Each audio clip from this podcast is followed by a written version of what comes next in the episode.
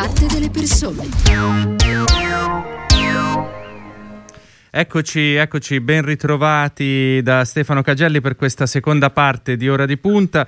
Come anticipato ci ha raggiunto in collegamento da Londra Antonello Guerrera, che è il corrispondente del quotidiano La Repubblica.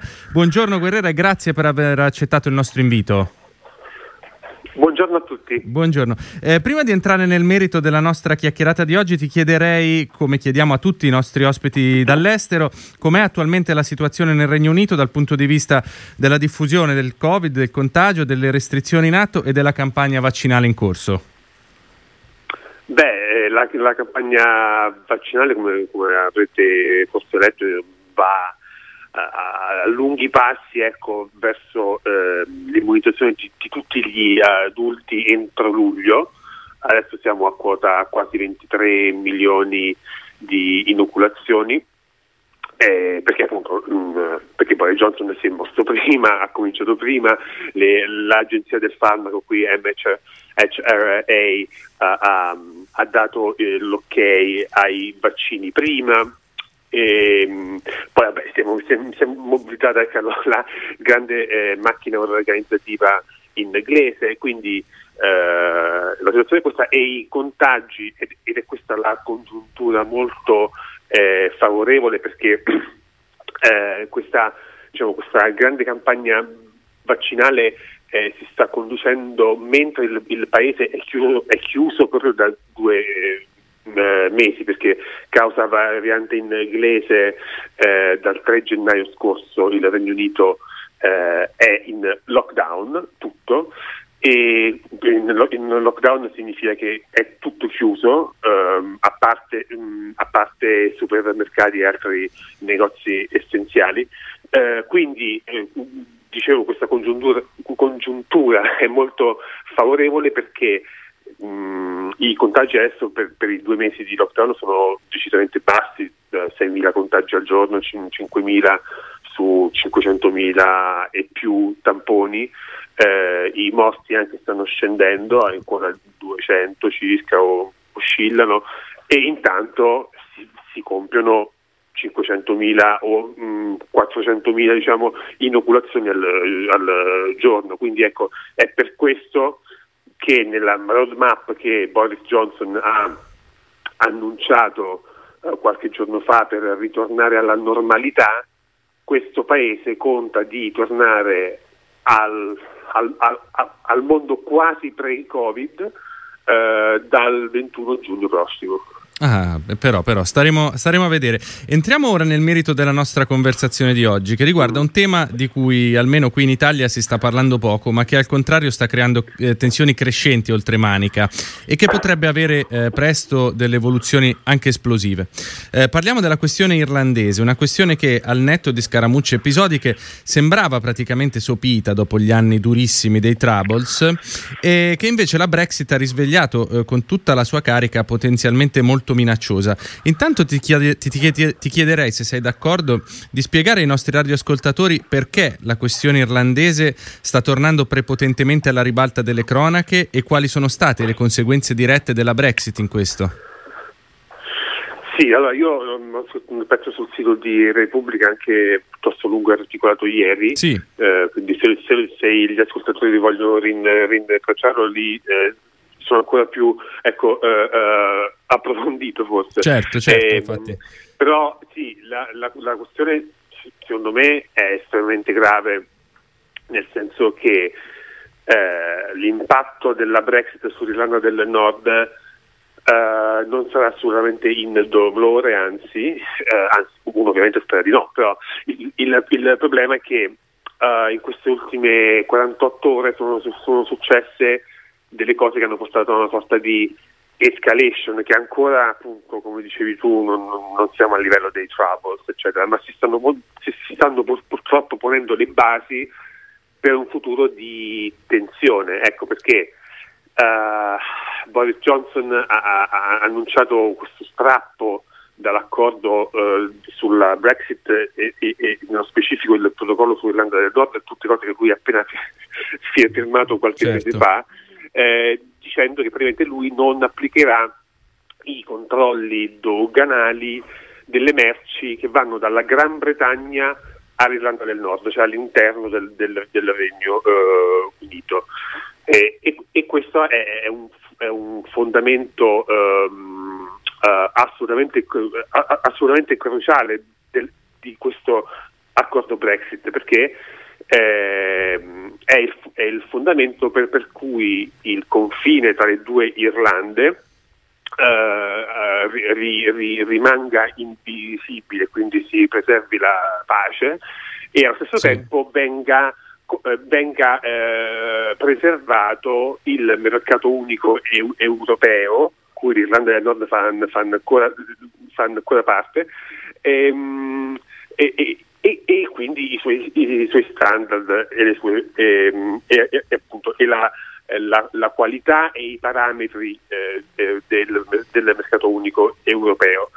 Eh, questo ovviamente crea innanzitutto un problema all'UE perché l'UE appunto eh, non, non, vuole che il suo mercato unico europeo venga inquinato, ma, ma, ma poi ovviamente eh, aizza eh, gli animi perché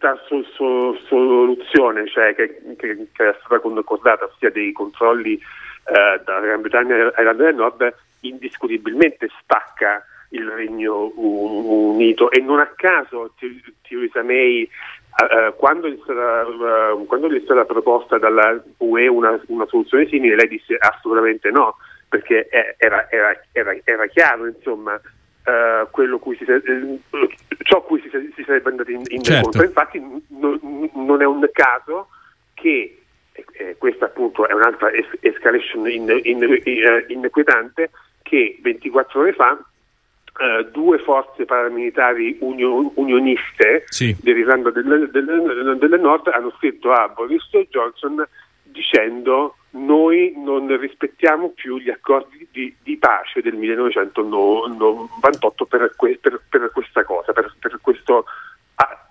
accordo Brexit. Che è una cosa di una gravità assoluta.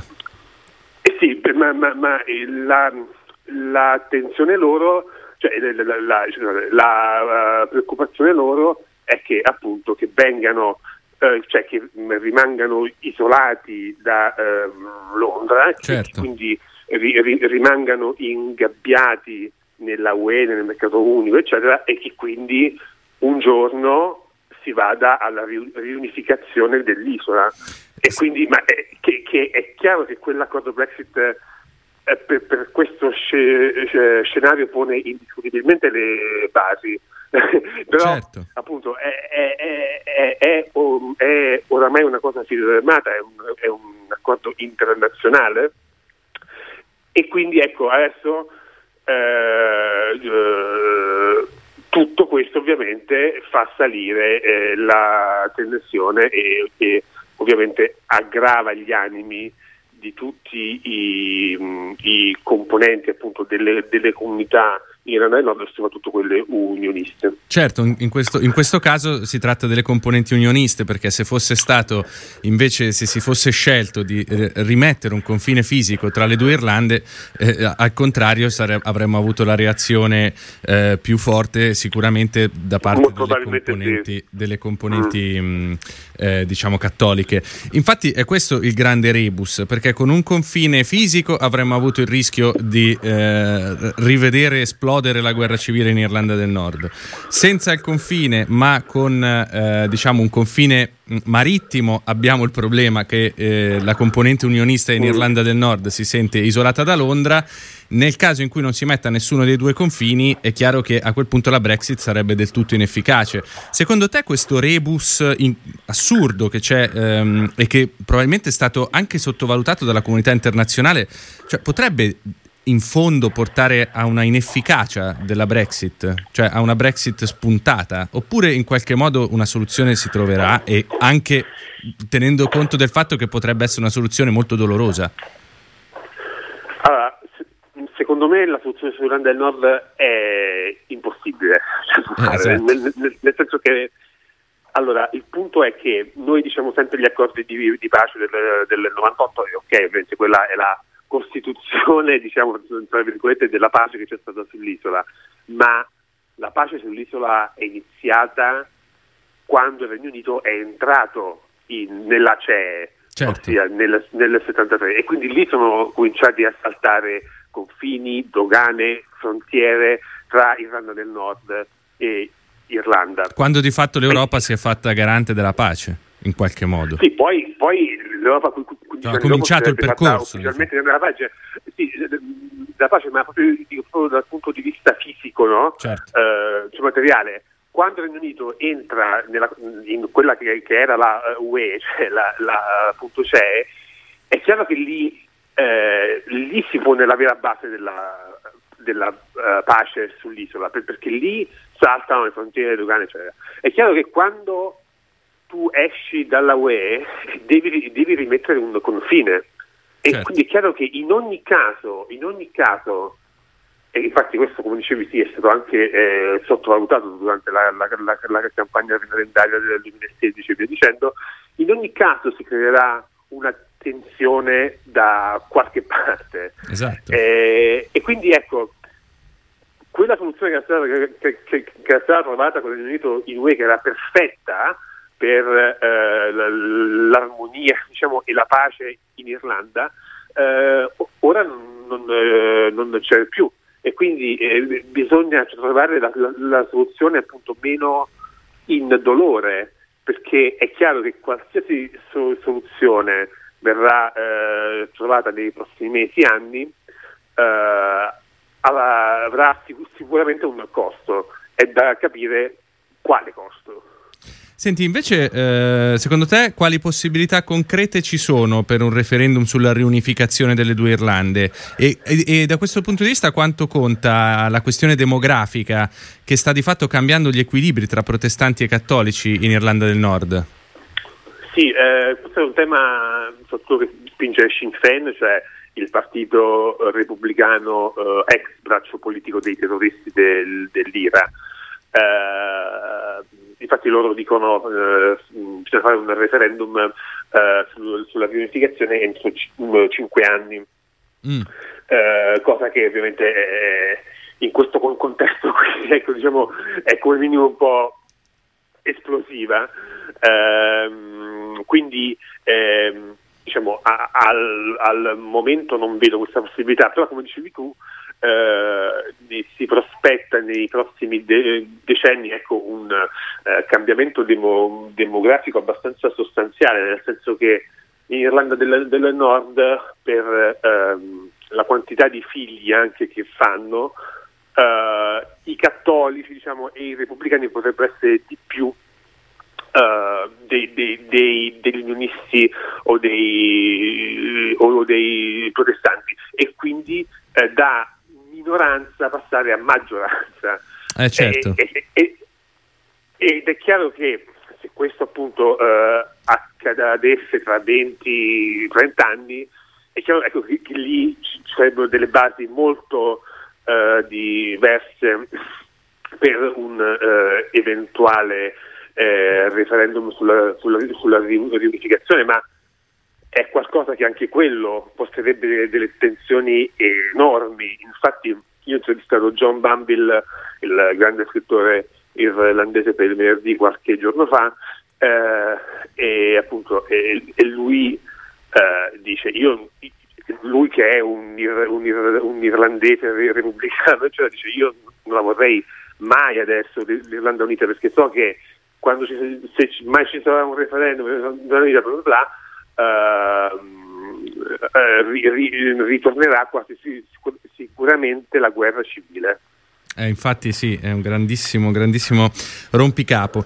Eh, bene, grazie, grazie mille Antonello Guerrera, corrispondente di Repubblica da Londra, grazie per essere stato con noi. Torneremo probabilmente a disturbarti perché le questioni, diciamo, laterali alla Brexit sono tante, pensiamo anche alla Scozia e non solo. Quindi se, se, vuoi, se vuoi una chiacchierata ce la facciamo. Okay. Grazie, grazie mille. A voi. Eh, ora di punta per oggi termina qui. Vi ricordo che potete riascoltare questa, come tutte le altre puntate, in podcast su tutte le principali piattaforme, sul sito di Immagina e sull'app dedicata.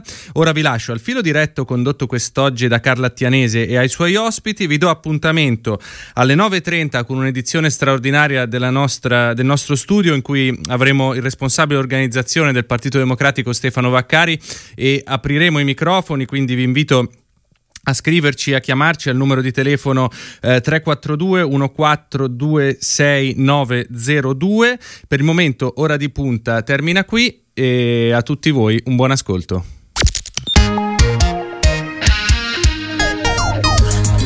Radio Immagina.